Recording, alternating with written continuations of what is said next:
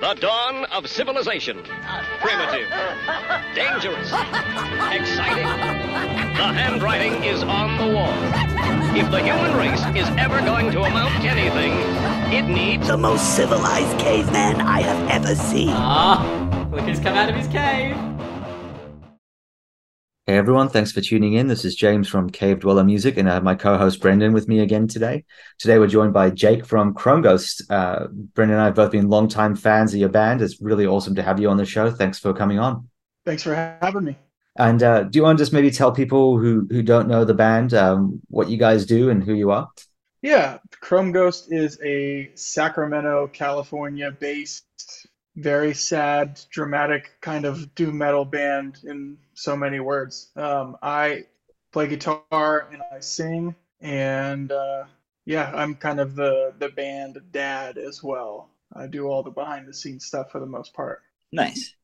That's the stuff that you don't really get in the credits on the album. So thanks for, for letting everyone I mean, know. I could I could put that in there if I wanted to. I could put band dad in the credits. I think we should uh, normalize that. That should be a standard industry thing. Yeah. I mean, I mean, my bandmates aren't here, but I'm clearly band dad, and then Jacob, the drummer, is band mom, and then Joe, the bass player, is the baby Joe. And there was, there is absolutely, I can say that in full confidence that they're not here, that they would both agree. It's great. Everyone knows their place. Yeah. So we want to get you on, obviously, because you just brought out House of Falling Ash recently, um, which was on my album of the list year um, from 2022. Absolutely killer release, one of my favorites from from you guys so far. So love it. yeah, stunning album. Well, thank you. I appreciate it. We um, kind of gambled a little bit on some of our ideas, and I think that they worked out for the most part. Um, it's been really interesting to see not only how much love that's been given to the music, but also kind of what people are most responding to is not necessarily what I would have thought. I think the two songs that I thought were going to be like everyone would lose their shit. Oh my God, this is the craziest thing ever those are the two like least played songs on the album and then the two that were kind of just like the more uh, off the cuff or even the more kind of stitched together songs are the ones that people seem to be responding the most to so it's helping me kind of figure out like what what part of my writing process is actually the most effective and connects with the most people and is it more of the intuitive thing or is it more of like the crazy planned out kind of thing. So it's been a, it's been an interesting experience so far. Overwhelmingly positive for sure, but definitely interesting. That's awesome. I mean, that's the thing. If you're a band that doesn't really play with your sound or change things up, you never really learn what people would be willing to accept. So, I mean, like bands like Opeth are like, they change stuff so often that they've kind of figured out, I guess, over the period of their career, what people did and didn't like each time they changed sounds. And the Opeth is a band that I've never listened to that we get compared to all the time. I find it really interesting. That is interesting because I, I definitely thought that you guys were kind of like influenced by them. Um, so that's funny that you say that. Yeah, I never even heard an Opeth song until somebody told me that we sounded like Opeth, and I I listened to I think maybe one or two songs, and that's been my entire Opeth experience so far. I I wouldn't say like personally that you, you sound so much like Opeth. I just I just see like some similarities between the two, um, with like the balancing of the harsher and you know more mellow elements, and then like some of the, some of the songwriting. But y- your sound's pretty different. I, I would say at least. Yeah, I mean, I get it. When when people when I listened to the music, I was like, oh, okay, I understand why we're kind of painting with the same colors at, some points. Right. Exa- exactly. So Same thing with like uh, Alice in Chains, and I think especially the first record, there's all uh, all those like parallel fifths that we Mhm. did with the vocal harmonies and stuff. And uh, but Alice in Chains is another band that I barely listen to. I, I I've only listened to Alice in Chains on the radio for most of my life, so I think it's just like sometimes some things just get stuck in your DNA, and you can't get them out. And I think maybe they're so big that that's kind of the frame of reference. I, th- I think so. It's it's like one of those things. It's like when you're a thrash band, someone's always going to compare you to like one of the big four at some point, even if you don't sound that much like them. Oh, that's fair. Yeah. Um, so, what sort of inspired the, the change in sound? Like, what was the motivation between behind making the album the way it is? Um, I mean, we're always writing and we're always interested in doing something that we haven't done just so we don't get bored. I mean, previously I had said that, you know, I was paying a lot of attention to what people were emotionally connected to, and that's a huge part of what I want to get out of this is I want to make music that people like and are connected to, but at the same time, that has to fit within what I'm interested in making.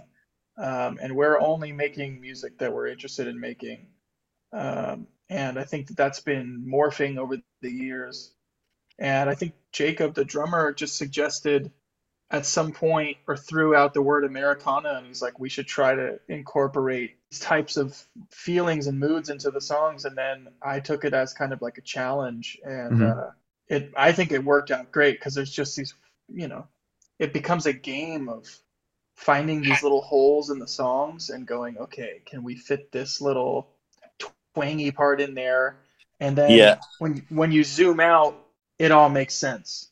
Right. That's the most important part. It's not supposed to feel tacked on or like um, silly or I didn't even want it to sound like an experiment because and sounding like an experiment to me implies a lack of confidence in what we're doing and I thought I felt like we were pretty confident even though we knew that it might not work.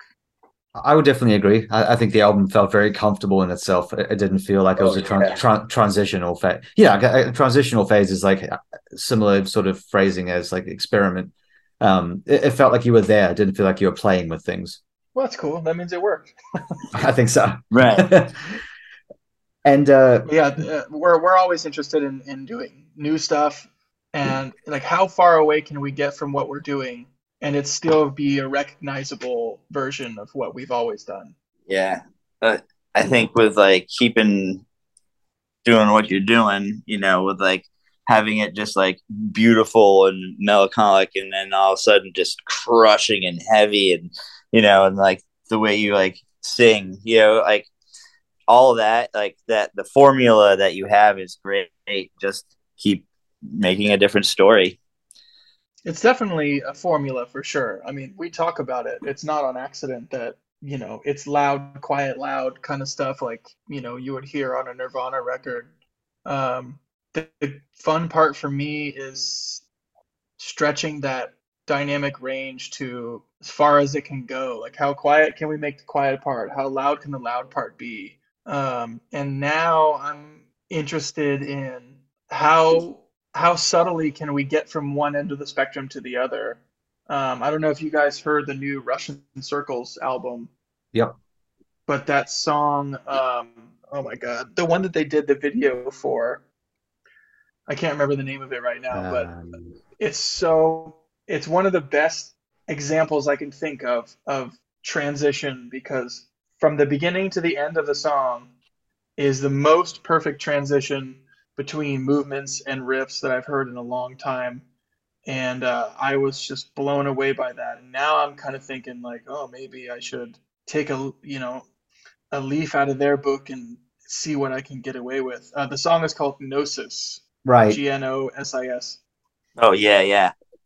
but it's just this perfect build and i've i can't think of another song that i've heard in recent years that moved so like it's like um you know the whole thing with the frog in the boiling water where if you drop a frog in boiling water it'll jump out but if you turn it up slow enough over time it kills the frog they killed the frog like it all happens so perfectly that you don't even notice until you get to the end and you're like getting Whoa. sledgehammered Um, Yeah. it's- So I, I m- I might be remembering this wrong, but that like side note, but that that frog analogy, I remember someone telling me that it actually ended up being uh, fake. Like the dude who who did those experiments, um, actually c- took out part of the frog's brains before he put them in the water, and uh, like faked the results uh, to try and like prove that he was on onto something. It may it may not be true, but I did I I have I've heard that before. So are you trying to say that my whole argument is bullshit now? Oh no, no, Oh, your argument my. stands up. Just that's that's what I said. Side note, unrelated, unrelated to your premise. That's funny. It- you know, it's too concerned with getting the result that you want. So, and maybe you know that sounds like there's honestly uh, now there's two allegorical kind of philosophical bents to this whole thing. Is that there's the Exactly. surf- there's the surface allegory, and then now there's this deep allegory of fudging the numbers, basically. Exactly. Uh, there's another one like that as well with the lemming one. You know, the whole lemmings off a cliff thing. Yeah, I've I've heard about that. Disney doing the uh, documentary and killing a bunch of lemmings so that they could make up some weird shit about how they jump off cliffs. Right. They were just chasing them off the cliffs off camera. Well, I mean, um, uh, what's the famous one? Uh, there's the documentary Nanook of the North. It was like the first pop pop culture documentary like hit, and uh, it's like uh, significantly fabricated the events of the the movie. It was about a hitchhiker, right? No, Nanook of the North is about like uh, I don't know if this is the right word anymore, but like an Eskimo guy Oh, oh, it was like the yeah, yeah, first yeah, yeah, yeah. first widespread um, awareness of, that people had of the indigenous people that live like way up at there. You know, Yeah. that's where we that's where we got all of our cultural uh, ideas of what those people did, and it all came from a documentary that was just like uh, manipulated and and uh, stretched. He's just like wearing a sheep sheep coat. Yeah, I mean, probably every every like Eskimo uh, iconography or or design that we've ever seen comes from that documentary. Still to this day. I, I've never understood people like thinking that they're not going to get caught out with this when it's something that's so public.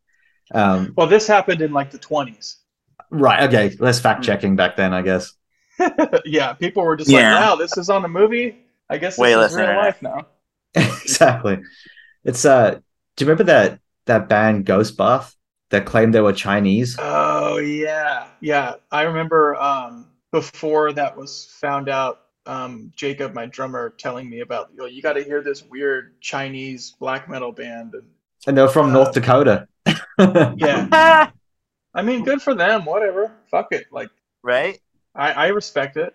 yeah. It's it's a marketing ploy.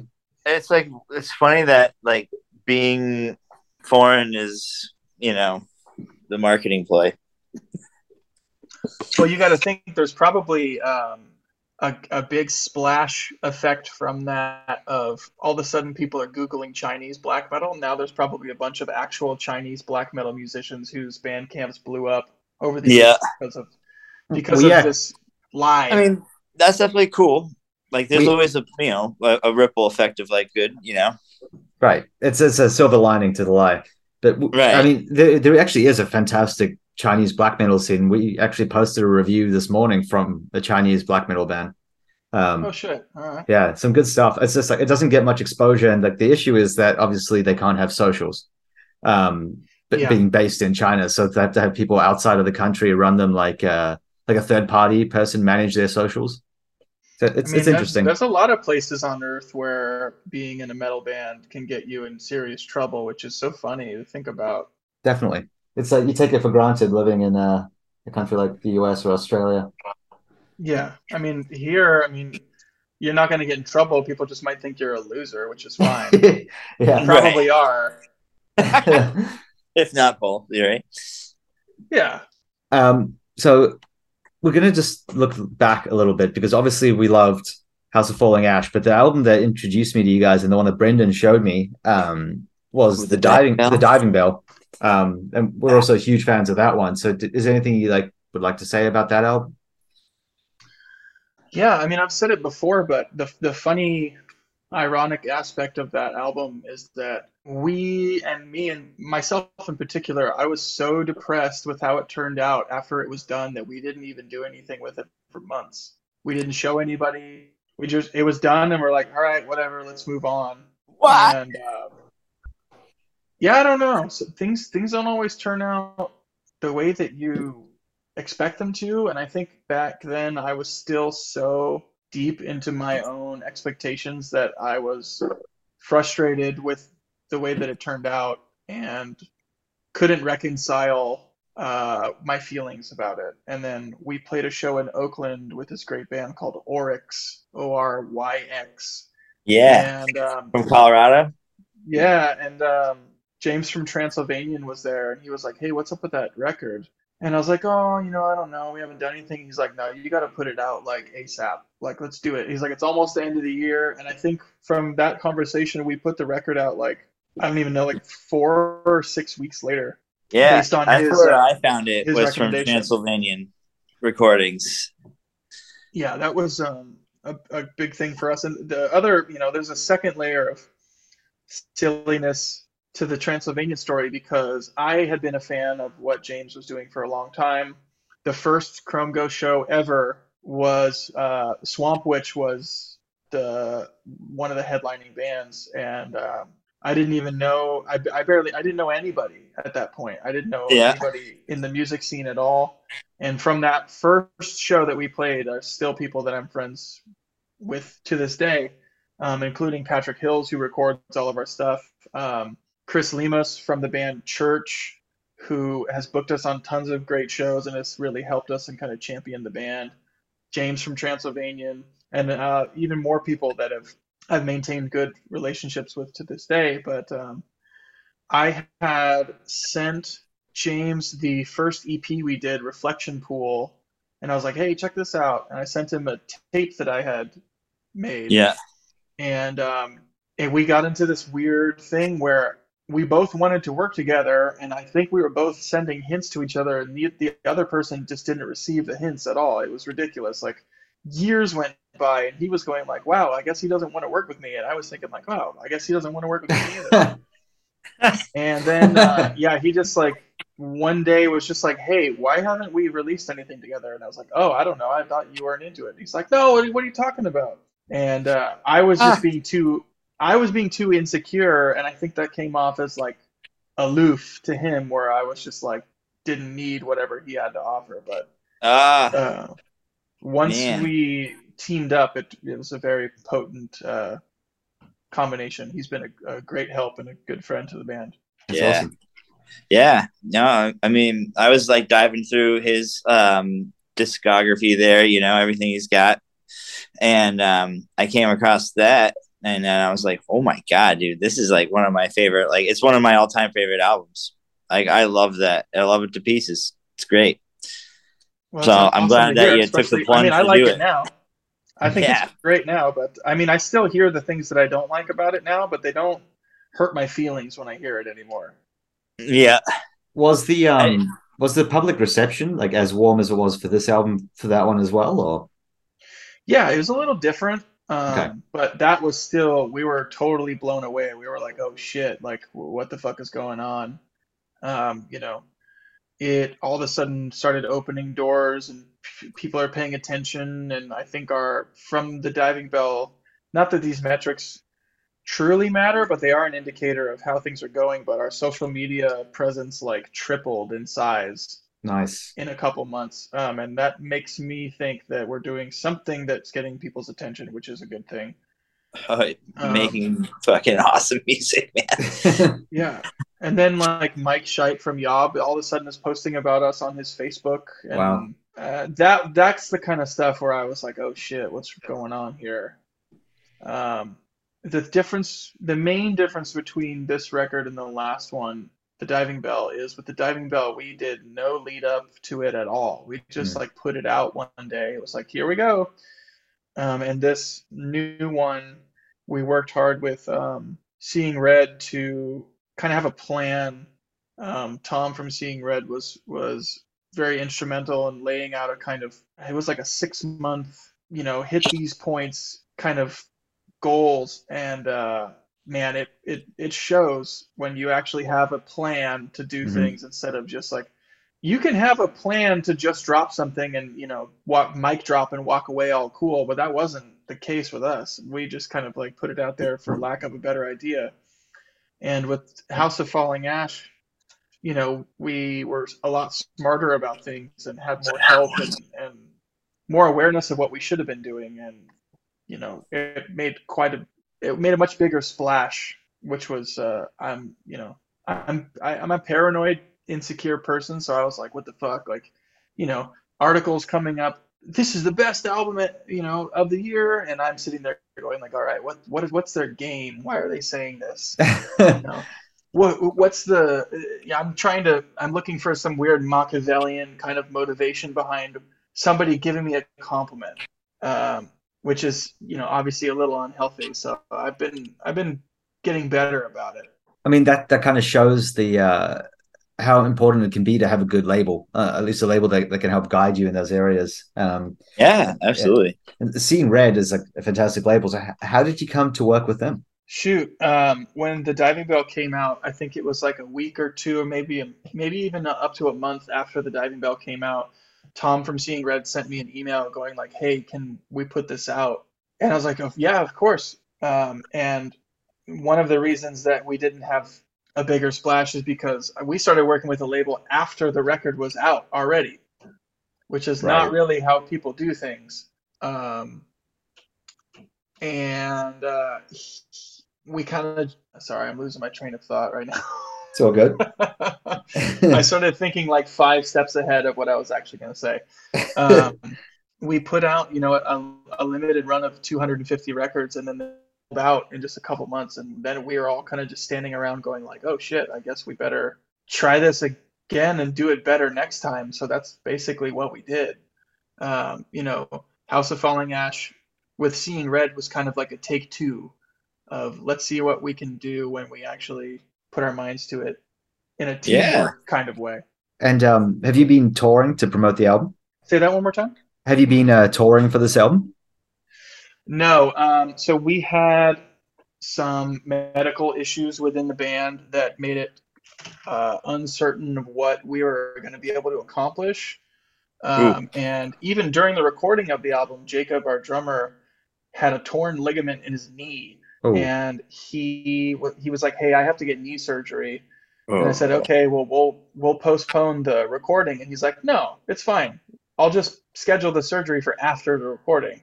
so that whole album, his right knee was busted, um, and that's you know the kick drum knee, and uh, so we've we're used to kind of challenges. I mean, um, we postponed the recording of the diving bell because I broke my wrist. Huh. And so shit happens all the time, and the same thing happened, you know, after or uh, just this kind of during the fall of last year, before the record came out, we were thinking, okay, we need to do this, we need to do that, we need to do X, Y, Z, and then all of a sudden we're having problems again, and um, so we weren't able to plan anything based on that because we didn't know what was happening. You know, people are getting CAT scans and MRIs and shit, and we're going, okay, well, we better not put anything on the calendar just in case because I'd, I'd rather not cancel stuff Right. yeah. um, and have to explain everything 50 times. But the good thing is that we're all doing okay now, That's good. and we're working on. Yeah, exactly. We're we're we've got things that we're working on that, if it happens, will be really cool, and if it doesn't happen, we got Plan B. So, um, I would expect people to uh, see us in a town other than Sacramento this year. I'll say that. That's great. I mean, if you come to the West Coast, I'll, I'll be there for sure. Uh, yeah, where you guys? Well, I mean, you're, you're on the West Coast. That's right. I just East just thinking Coast, about that Come to Hartford. What's that? Connecticut. Yeah. All right, let me uh, let me let me write that down. that. No, I'd just- love to. it- The East Coast sounds awesome. it's We funny. had an, uh, oh, go sorry. ahead. Go ahead. Yeah. You probably get some good show um responses around Boston area too, New York, you know. I mean, I'd love to. We had a um, one of the little things that we weren't able to do was uh, Dallas Seeger from Seeger Guitars, who built a guitar that I play, um, and I'm currently talking to him about having another guitar built. Is in a great band called Manic Abraxas, and they're so weird and it's so sick. It's like it's hard for me to even describe what it is, but it's like primitive heavy metal, hard rock kind of stuff. Um, and he was like, "Hey, it'd be really cool if you guys could come out here because they're based in in Maine and do like an East Coast run." And we were trying to figure that out for a minute, but the medical issue stuff kind of put the kibosh on that. Mm. Um, and but yeah, I I'll play anywhere. I mean, if somebody was like, "Come to Albania and play," I'd be like, "All right, let's fucking go to Albania." Hell yeah. You know, I, I just want to I want to get out and play shows and have fun and meet people. We've just been we've had quite a bit of bad luck over the course of seven years, along with all the good luck that we've had. So Yeah. just kind of we kind of uh, hope for the best and just keep keep on trucking. I was just gonna say the uh the whole come to the West Coast thing is just like a subconscious thing for me because like ninety I swear ninety percent of the guests we've had on the show are either from the East Coast or the South. Like we, we just never get Hmm. people from my uh, from down here. So it's it's nice to actually be speaking to someone who could easily tour through where I live. Yeah, I mean, I don't blame anyone for not knowing where Sacramento is. It's not exactly, you know, the the bastion of culture and and and light and beauty, but it's not It's- bad either. I don't, I don't give a shit. I, I live in the suburbs. I don't care. Um, I enjoy the the the half mile radius around my house is my favorite place. So I don't give a shit about anything other than that. well, I heard you guys have a pretty cool uh like old town. Like your historic district is pretty sweet.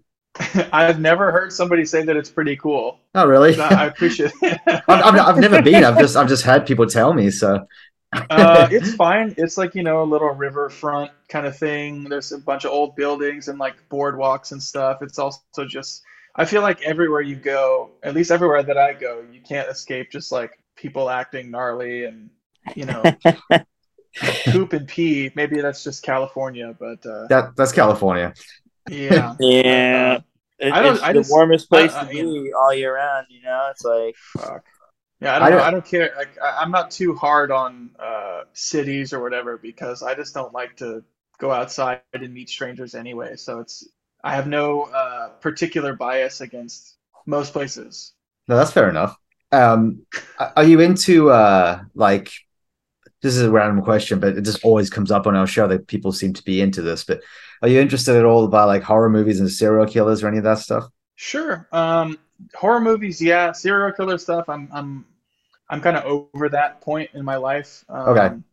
I was a big true crime kid. Um, I remember being, you know, 12 or 13 or whatever, and uh, actually even before that, I saw, uh, you know, you know, you guys remember Rotten.com. Yeah. Oh yeah. So my friend down the street when I was in fifth grade was like, "Hey, have you ever heard of Rotten.com? Come over, check it out." we we would go over and look at it or whatever, and um, that kind of. I was already interested in horror movies and stuff since I was a little kid, but then when the real life horror stuff became part of my awareness, uh, I got really into it. And even my own dad would be like, why are you why are you reading this? Why are you watching this? Like i don't get it. And i'd be like i don't know. I'm just learning stuff. I'm you know it's interesting. And through my teen years um you know my friends and i were all kind of into like what what's the craziest shit or you know watch this or do that. Um but now i feel like i've really slowly over time just gotten less interested and it could have just been because i was so into it for so long but now i feel all these weird moral um, implications of kind of spending a lot of time putting thought and and you know spending my life reading about people that have like only done bad shit and it becomes kind of um, I don't know I don't want to feel like I'm contributing to a overarching like psychosphere of like they're being Degenerate exalted shit. in this weird way well and it's just I uh, I'm a super uh, straight laced person. Like I'm really as I'm in my real life, I'm like as square as it gets.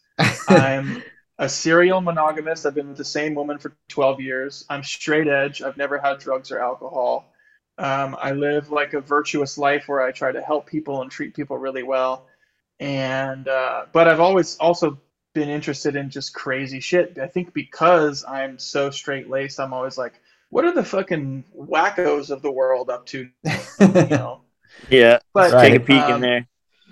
also at a certain point um, you have to start factoring in pain and suffering into the equation and for me i don't want to derive that much pleasure from other people's pain and suffering right. um, No, that's that's fair. I understand that. and Yeah. that's the you know i'll still read a, an article if some crazy shit happens i always want to know about it but i don't it doesn't occupy my mind so much but um, horror stuff for sure i love i love horror uh, movies I'm a big movie guy. Um, I always have been. So That's also. I'll, I'll get back to that in a second because I want to ask you about some of your favorite movies. But the reason I was bringing it up is uh, you actually have one of the more interesting serial killer cases in um, Sacramento in the 80s. I don't know if you know. can I guess which one it is? Oh, if Yeah, it's yeah. in the 80s. It's Dorothea Puente, right? Yeah, that's the one. I I, that, I found Yeah. that one like fascinating just because it was like it's one of the few ones where it wasn't motivated. It was you know it was actually monetarily motivated. Yeah, it's purely just greed, which is Yeah. unusual. And it's Exactly. unusual for a woman. There's all kinds of. Do you know about this one? I don't think so. It doesn't sound familiar at all. Okay, so the Dorothea Puente house in Sacramento is kind of like a little like unofficial landmark, and it was basically there was an old lady who would rent out her house, her rooms in her house to other old folks, and she would kill them, bury them in the backyard, and take Oh, their social security checks. Okay. Yes. Yes. Yes. Yes. And then they would. Uh, she would just like keep on keeping on like they were alive. Yep. Yeah. Yeah, I do remember that. Um, And so I think- she's she's a, a local uh, uh, local legend of ill repute for sure. She Oof. ended up getting caught because of one guy's family that wouldn't accept like uh That- her sto- that she historian. just, like, wasn't like Mm. she was like busy or something weird like that. Like right. Like Yeah, it was some guy. They they, they said that he had taken a ride to another. Uh, they, I think he was Mexican, and uh, they said he'd gone back to Mexico to visit family or something. And he obviously oh like right. he he didn't do that because he had like mental health problems and stuff. So they started like asking questions, and then she got investigated, and then they, they dug up. It was, it was a ton of bodies. It was like a lot of bodies in the yard. She buried them all in the yard. Yeah, they were like she was like planting gardens and shit with them, right? Exactly. Yep, that's the one. Well, if you want Yep. the real the real crazy one from Sacramento is um, Richard Chase. Have you know Richard Chase? I don't think I know him. Hang on. No. Chase. Richard Richard Chase is referred to, I think, as the Sacramento Vampire. Huh. Oh boy. Um, he so this is in the 70s. He had this delusion that his blood was drying up, and that he needed to drink blood to survive. Wow. and um, he i don't think he killed a bunch of people but it was like really really fucked up like um home invasion you know just like slashing people with knives and shit. And um, when he got caught i think he got caught because he attacked someone in broad daylight like at a park and cut someone and tried to drink their blood or whatever. And then they caught him and then obviously realized oh this is the guy that just killed you know like seven other people.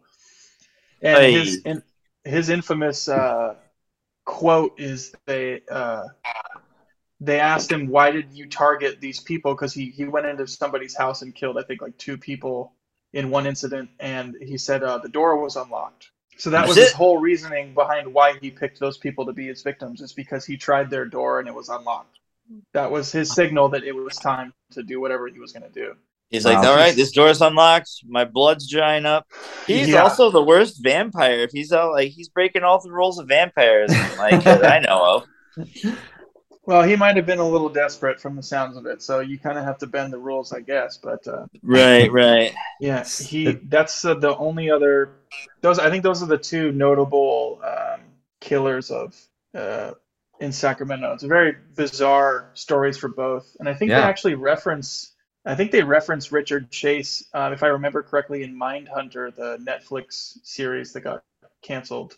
Ah, that was so in- that was so interesting. I was pretty bummed out when they. Well, actually, uh, Netflix didn't cancel that one. The director ended up moving on to something else and said he may come back to it. So there's still a chance that Oh, really? continue. Yeah. Mhm. I didn't know that. Maybe I didn't read hard enough. Yeah, I mean, I love David Fincher making a um, a series, and the subject matter was pretty wild. Um, I liked the the perspective of the show being like nobody even knew what was going on or how to how to classify what was going on. Right. So they had formed this team or whatever, and uh, I didn't love the main actor, but the supporting guy, his his buddy, the big like blockhead dude. is, Yeah. uh, Yeah. fantastic, and he's he's got a he's got bit roles in other David Fincher movies too. He's an interesting actor. Yeah, he was. He was good. He uh the the flat top dude. Yeah, Mm. he, you know he's actually. uh, Have you guys seen Alien Three? Yeah. Yeah. So the first he's in that he plays like a crazy like rapist guy. Huh. Um, the first like 45 minutes of that movie are so sick, and I was like, this is gonna be the best movie ever. And then it just fucking falls apart. and that's you know one of those like infamous um, troubled sets, I guess, with filmmaking. But I believe that that was.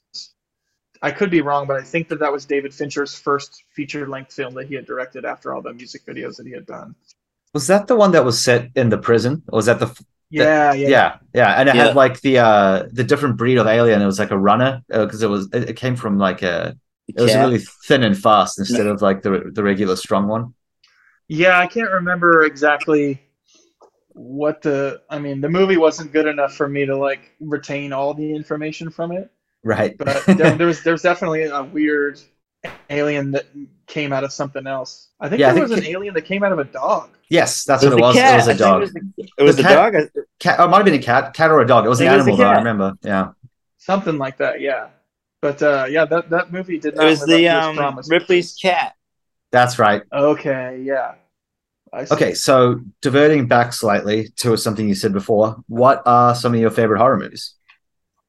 Um, I'm always a big proponent and uh, diehard defender of the original Texas Chainsaw Massacre. Nice. Um, I don't think that it's one of the best horror movies ever made. I think it's one of the best movies ever made. Um, Nice. and I think that it's incredibly unique in its position as an American independent film, 1st of Mhm. all, and as a horror film. Um, and it's just one of those once every decade kind of uh, lightning in a bottle movies that. I mean, Tobe Hooper was never able to recapture the magic from Texas Chainsaw, no matter what he did. Um, which is a shame because that movie is incredible, and it, I, I, you would think that it would lead to like the most illustrious film career after that, but he didn't really do anything of note except for Poltergeist, and it's arguable whether or not he was even the true mastermind behind Poltergeist because you have the influence of Steven Spielberg, which to me is more obvious watching the movie. But Mm. um, yeah, Texas Chainsaw is uh, undeniable to me. I mean, when I watch it, I notice the sound design and the editing, and it's like they were, it's like they accidentally made the best movie ever because you don't. I don't get the feeling when I'm watching it that it's made by like an auteur, like a master of his craft, but it's just, it's like a punk record. It's like when you listen to. I don't know the first Ramones record. You're like, wow, these guys kind of knew what they wanted to do, and somehow it all just hit at the right moment, and it's just perfect, exactly perfect for what it is, and it makes a huge, bold, and very simple statement. And to me, that's that's Texas Chainsaw Massacre for sure. Right. I agree. And, And I think God, everything else that's come out of it is just such shit. I mean, Texas Chainsaw 2 is funny and silly, but it just doesn't work. And then everything else to come out of it is just so dumb and bad. And it's like they didn't even. It's they they liked the original movie, but they didn't understand anything about what made it good. Right. And uh, I think I think you can kind of say the same compliments to some extent about um, Evil Dead, the original one as well. It's like Yeah, yeah, That- I love the Evil Dead. Um, Those are it's, my you know. Evil Dead Two. Evil Dead Two is like a better movie, but I Mhm. like Evil Dead One more. right. Yeah, same.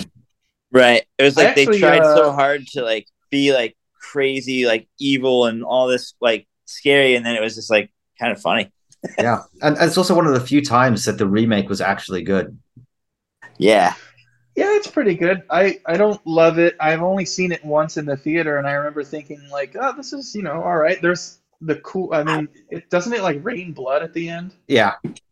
That was pretty cool. I mean, it's kind of hard not to like that, but uh, I know that Park Chan Wook, the Korean director, at at some point expressed interest in making Evil Dead Four. Okay. and that would have been insane. And I'm always I'm always a little bummed when I think about that franchise that that never happened. Mm. Um, I actually Have you seen- a, a- Go ahead. Oh, I was gonna say, have you seen the um the show? Um, yes. Ash. No, I haven't watched it. I just there's something in my mind that's been blocking me from wanting to watch it. Um, It's uh, I like much, Bruce Campbell a lot, but it's much more of a comedy. It's like it's gone down much more of like a comedic route, I guess, because it's Yeah. focused on his character, obviously. So it's going to be funny. And Um, you know, he does like that, like, you know, maybe, you know, like Yeah. Elvisy kind of style. I don't know how to describe it. It's fun. I, I would you can't take it too seriously, but it's a lot. It's a lot of No. fun. It's gory. my favorite thing about the first movie is how serious they were taking it, and so like Yeah. The the fact that they get less serious over time to me is is uh, kind of like the wrong move, but I still appreciate you know the the three movies or whatever. And I went to a screening of The Evil Dead last year with Bruce Campbell doing live commentary, and that Oh, was wow. really fun. It was That's literally awesome. him sitting on stage with like a DVD remote and pausing the movie and talking about it while we were all in the theater, and that was that was great. That dude is a consummate professional and like uh, really funny, like really really funny, like that's funnier than some stand-up comedians that I've seen live. Just him riffing and talking, like doing crowd work, just Yeah. talking to people in the front rows. I was like, this guy is fucking brilliant. Uh, made me appreciate Bruce Campbell quite a bit more than I already did, which was a lot to begin with. Yeah. Hell That's yeah. awesome. Um, Some anything people else? shrink when you see them in real life, and some people grow, and he grew. Definitely, hundred percent. You can say the same thing with some like uh, live performances from musicians as well. Right. Yes, there are definitely bands that I didn't get it until I saw it live. Yep. Yep. And then other bands, like I kind of lose some respect sometimes. Like they sound great in the studio and you see them live and they're like, oh man, that was like super disappointing. Yeah, Sometimes you're Yeah. like, oh, was that like, were they having a bad day? I'll, I'll catch them again just in case. And then they, second time, they still suck. And you're like, oh man, okay. I felt like that, like about like Modest Mouse. You know, I saw them live, and I was like, why are they just like stopping between every single song to break down instruments and do this and that? Like it didn't flow. You know what I mean? Mm, yeah. So it was really like weird. What the fuck does Modest Mouse need to do? Exactly. Right. It was like they were just like uh, it was weird. It was like I was just like, why are they like doing this again? What's going on? Like I, I don't know. It was just odd. I think They think, don't have any songs where they need to be doing that. I think one of the worst live performances I've seen in my entire life was Marilyn Manson. It was like, it it was, I didn't pay to see Marilyn Manson. He was at a festival. I saw him and it was just like unbelievably bad. He, he was like so poked out of his mind that he was barely functioning on stage. I worked at um, Aftershock, which is this you know Sacramento rock metal festival. Um, Yeah. As as like a driver, I'd go pick people up one year, and I went and picked up a bus driver for one of these bands, and I was talking to him, and um, he was telling me like, yeah, I used to be Ozzy Osbourne's bus driver, he's like the best. He's a super fun guy, um, and he and I was like, the, clear question is, who's the worst person that you worked for? And he's Mhm. like, oh, Marilyn Manson. And he said that Marilyn Manson's a fucking dickhead, like just not a nice person and just like antagonistic and weird. And um, it, I mean, it checks out. He's definitely not like the coolest guy. That's Yeah. been proven. Yep. Yeah. I was say it doesn't surprise me at all. Um, after everything that's, you know, kind of come out.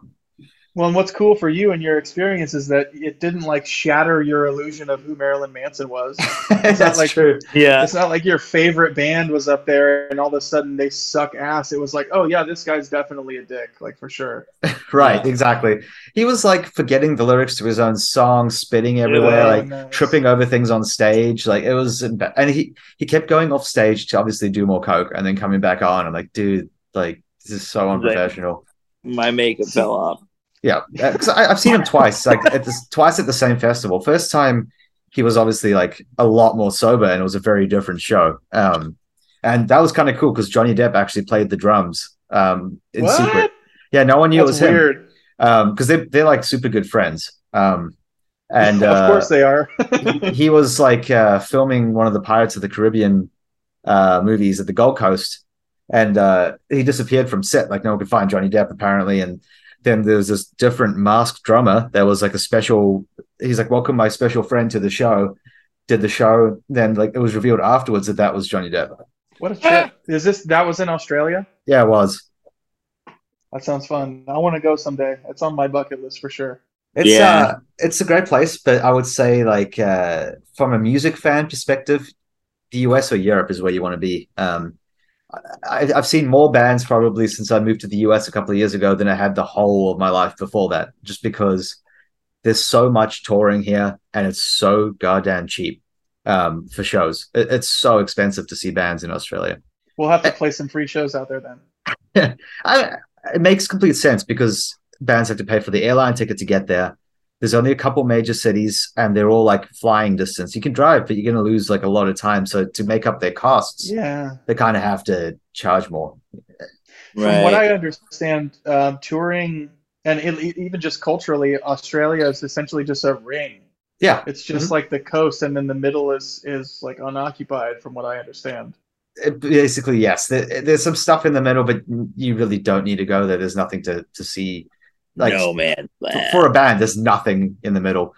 And then even like you kind of just have all it really is is Melbourne, Sydney, Brisbane, Adelaide, and Perth. And Perth's like you have to really want to go to Perth as a band because it's it's like the other side of a continent basically, and there's nothing in between.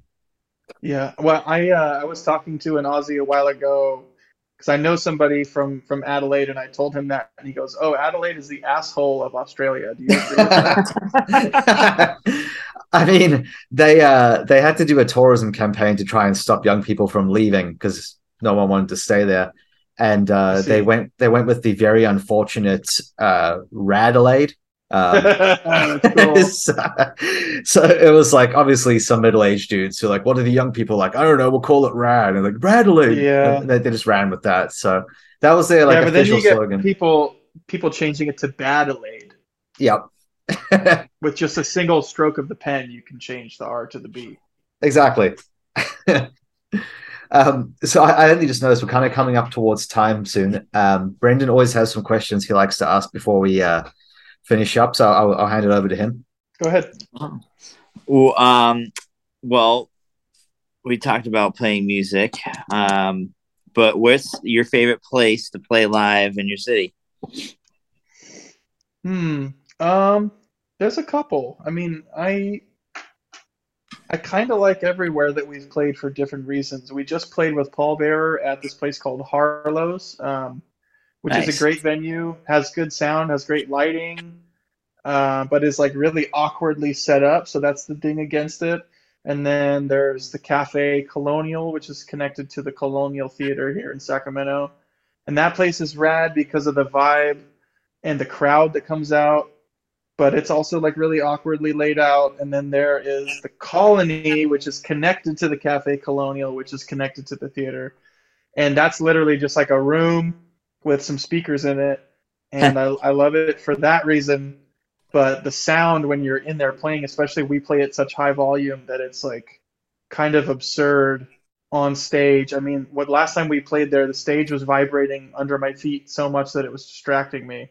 Um, it was like standing on a Hitachi magic wand or something. It was fucking crazy. That's wild. Um, and I mean, what, to to that note, I mean, one of my favorite shows that we've ever played in this area is we played at a little record store um, called the Audio Nerd, and they just like moved some shit out of the way, and we set up, and um, Steve, the owner of the Audio Nerd, brought out this crazy old PA and hooked it up, and then we just blasted the shit out of this little record store, and it was really fun. So I mean, to me, the room is not so important, so, not so much as like I just want people to be there and have fun, right. feel comfortable, feel comfortable, and enjoy the music. And that's, I mean, I'll play.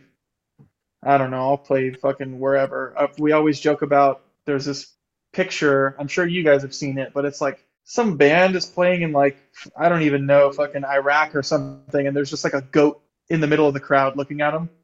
Oh yeah, yeah. And Jacob, our drummer, always says like, "I would play to three guys and a goat." That's like, we'll we'll do it. You know, the the venue is not as important. If there's if there's enough speakers, or if there's enough volume from the speakers that my voice can be carried out over the amps, then we're, we'll play. That's awesome. You know, And to then- me, the venue is never the shittiest part of a bad show. Right. It's, Right. It's, the, it's either it's either having to deal with somebody who's in a bad mood or the other bands aren't being professional. That's the number one thing that pisses me off is people not having their you know having a fucking control over what's going on. Right. Yeah. Nice, nice. Um, what's your favorite song to play live of yours? Um, so we're we've kind of decided slash um, agreed upon because it's so obvious that we're going to be playing the song Halo probably forever. Yeah. Um, and it's a really difficult song for us to play live, only for about five seconds, because they need to be able to hear my voice, which doesn't always happen, and I need to be able to hear my voice enough to deliver the the proper pitch to do this vocal intro to the song. It's just a cappella, Yeah. Um, but other than that, it's so much fun to play, and we always have a good time. It's really high energy. It has like big highs and lows, and it's only like Yeah. six or seven minutes long.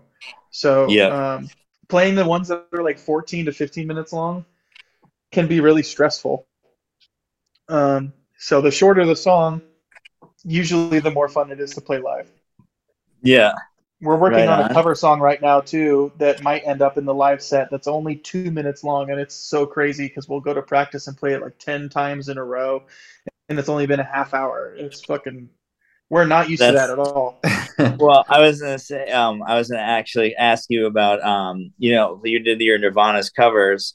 Um, do you have you ever played uh covers live? Um, we've never incorporated a cover into our normal set. We have Yeah. done cover sets, but we've never like played a couple of our own tracks and then played a cover. That's never happened. But this new song that we're learning, that I won't tell you guys what it is on recording, um, is short enough and it's heavy enough and it's fun enough that I feel like you know if we have an extra three minutes or we you know fuck it let's play this song and we we might start doing that. Who knows? Hell yeah, like end the night with it or something. Yeah. Nice, nice. Um, what? Where where are we gonna eat food? Where are we going? Well, um, what day of the week is it? Is it Thursday night practice or is it Saturday morning practice? Ooh, let's go for both. Um, Thursday night sucks. Um, there's this shitty fucking Mexican restaurant that the other guys like called El Forastero, and I hate it. I had the worst carne asada of my life there. It came out in one giant piece of flank steak. it wasn't. They didn't even cut it up. Oh, and, gave, and I only had a plastic butter knife to cut it with, and it was fucking. It was like roadkill meat. It was super tough. I hate that like place. a tongue. Yeah, yeah. And then uh, we get Chipotle sometimes, which is cool. But then uh, when my drummer gets fucking tired of Chipotle, which whatever. Uh, we get Jimboy's tacos, which is a Sacramento staple. Um, I don't get anything other than the tacos because anything other than the tacos stinks at that place. Uh, but if it's Saturday morning, now we're talking. Now we go to this diner called Little Joe's, All right. which is what we also call our bass player Little Joe or Baby Joe, as I said earlier, because he's the band baby. Um, you know, that's where you can get some. Uh, your waitress will have gold teeth, which I really like. Love it. Um, and there's just like the people that go in there. There's just some trippy ass characters that go in there. There's a guy that wears like scrubs, but he's also looks like he's had insane plastic surgery to his face. Um, I think the other day I saw him and I called him Doctor Love because he just looks like a Doctor Love for sure. He looks like the kind of guy that would try to he would do that like dick lengthening surgery that doesn't work. You know what I mean? yeah. Like, oh, here's a Bruce Campbell reference for you. Have you guys seen Escape from L.A.? yes. Yep. Bruce Campbell in Escape from LA, his fucking creepy plastic surgery face. He looks like that guy, but he's wearing scrubs to a diner for no reason. Um, and uh, that place is great. The food's awesome and it's cheap. And then there's a uh, another place that we used to go to all the time that's by the old Earth Tone Studios where we would record, and it's called Jalisco Grill. And shockingly, not only is their Mexican food incredible, but they also have one of the best cheeseburgers I've ever had. Nice. So fucking a, that's where I want to go to eat, basically. Hell yeah. Nice. And then um uh musically, um did you uh like take voice training lessons and things like that when you were a kid growing up or did you just Hell always no. sound beautiful? Uh, I well, what you what you hear when you say that I sound beautiful is a recording, which is not real life. Um, Yeah. In real life, you don't get to do shit over. Um, I actually have all kinds of problems with my voice, and I just use the only the usable range of my voice, which is very small. But I try to, you know, it's not the size of the boat; it's the motion of the ocean type of thing with my voice, basically. All right. Um, I also still have like puberty voice, even though I'm 30. My voice still cracks all the time. Um, especially at the end, like I'm a waiter at a restaurant, and after a long shift of just talking all day, um, yeah, my voice will definitely crack. So I've actually been considering going to a vocal coach just to help with my everyday speech, not not necessarily like my singing. Of course, I would love to learn more voice control, but Yeah. um, even just my speaking voice, I have all kinds of issues with. So um, I'm I'm making do with the with the tools that I have vocally, and I, am I'm proud of what is on the records for sure. Hell yeah. Nice. And then um basically, um like well you you play guitar, right? Uh, yeah, I play guitar. Yeah. So uh did you learn that when you're uh growing up or Yeah, I started playing guitar when I was 13. Um, my dad got me a guitar from Best Buy that came with a little amp. Um, Yeah. And I didn't have any lessons. Um, I kind of just stumbled around. Um, a, a a good friend of mine growing up um, also started kind of playing guitar at the same time as me, and we would kind of play off of each other and kind of, oh, check out what I learned here, try this, and um, it's it was really slow going. I'm still not an advanced guitar player after playing for like 17 years now. Um, Yeah. But at this point, I don't even give a shit about like technicality. It's I don't give like if you can fucking like look at Yngwie Malmsteen, like that dude can shred, but he can't write a song. Yes. right? Agreed. You know, like have you ever have you ever heard like fucking not to bag on him because I kind of like him, but like a Steve Vai song and been like, oh my god, my life has changed. Like not really, but just a guy with a you know an acoustic guitar playing like two chords can be you know life affirming or life changing or whatever. It's Right.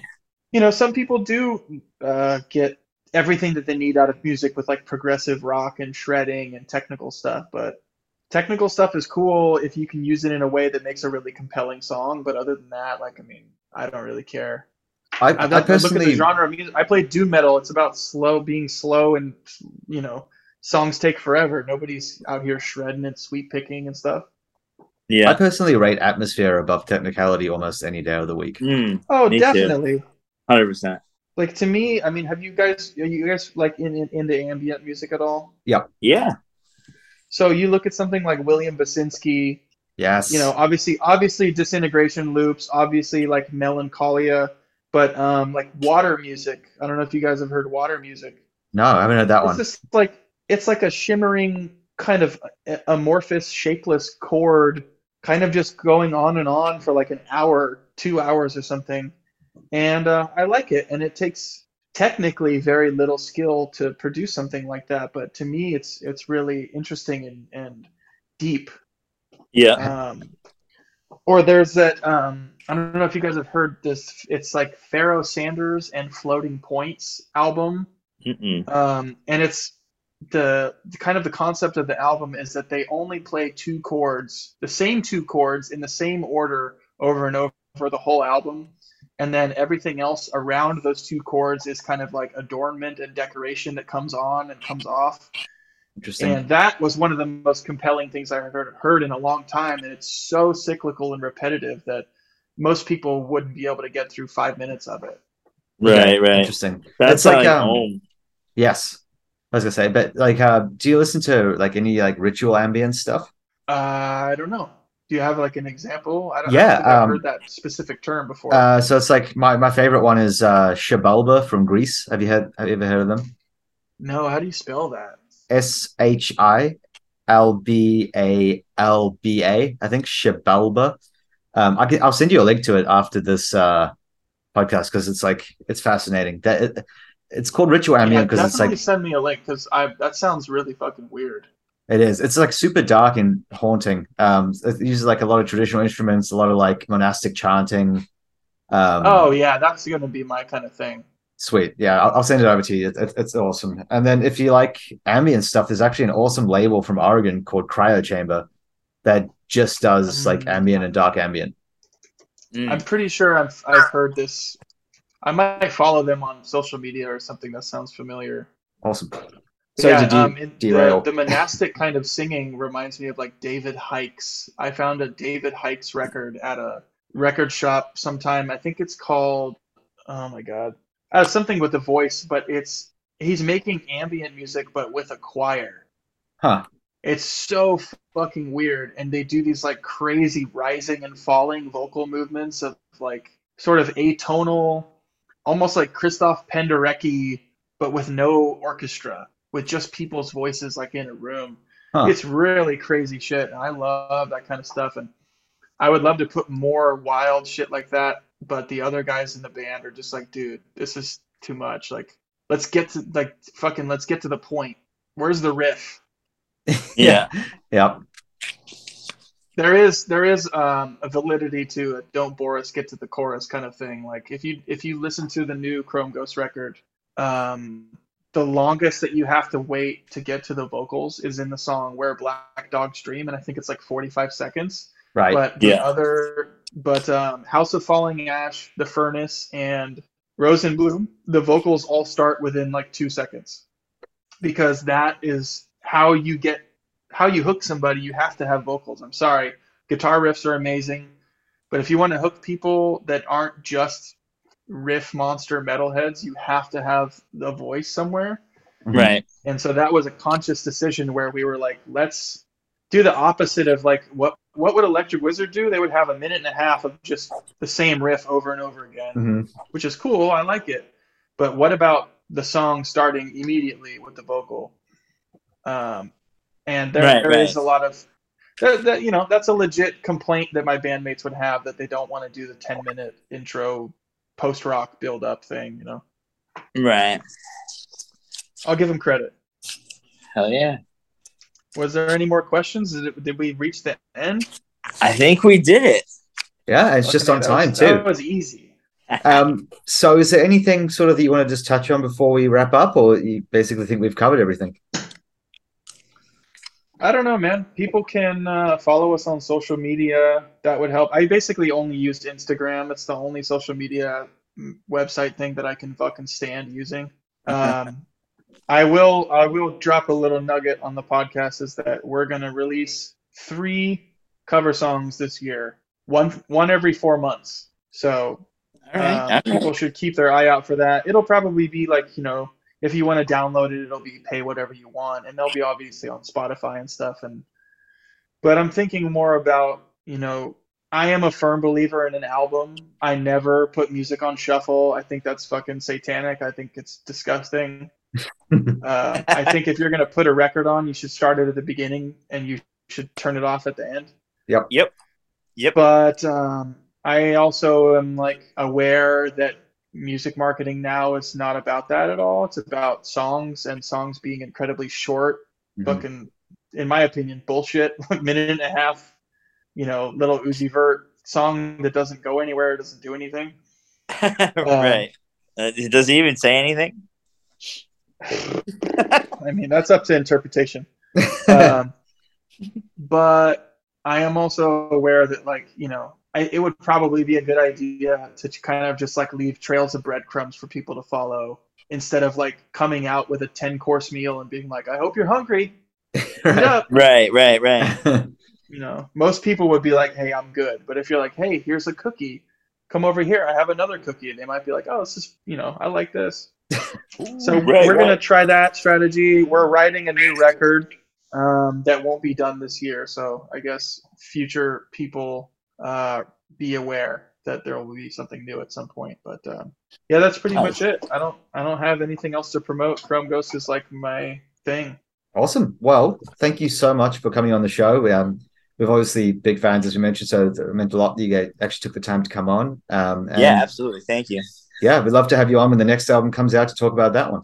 Yeah, for sure. I will say that you guys, for being cave dwellers, are very eloquent and well spoken. Thank you. We appreciate that. All right. Well, everyone, Clearly, thanks it's like a, it's like that uh, Plato's cave illusion, and you guys have been watching Yes. a lot of Hooked on Phonics. My cave mom has been teaching me well. Yeah. All right. Well, Well, cheers, guys. I really appreciate having me on.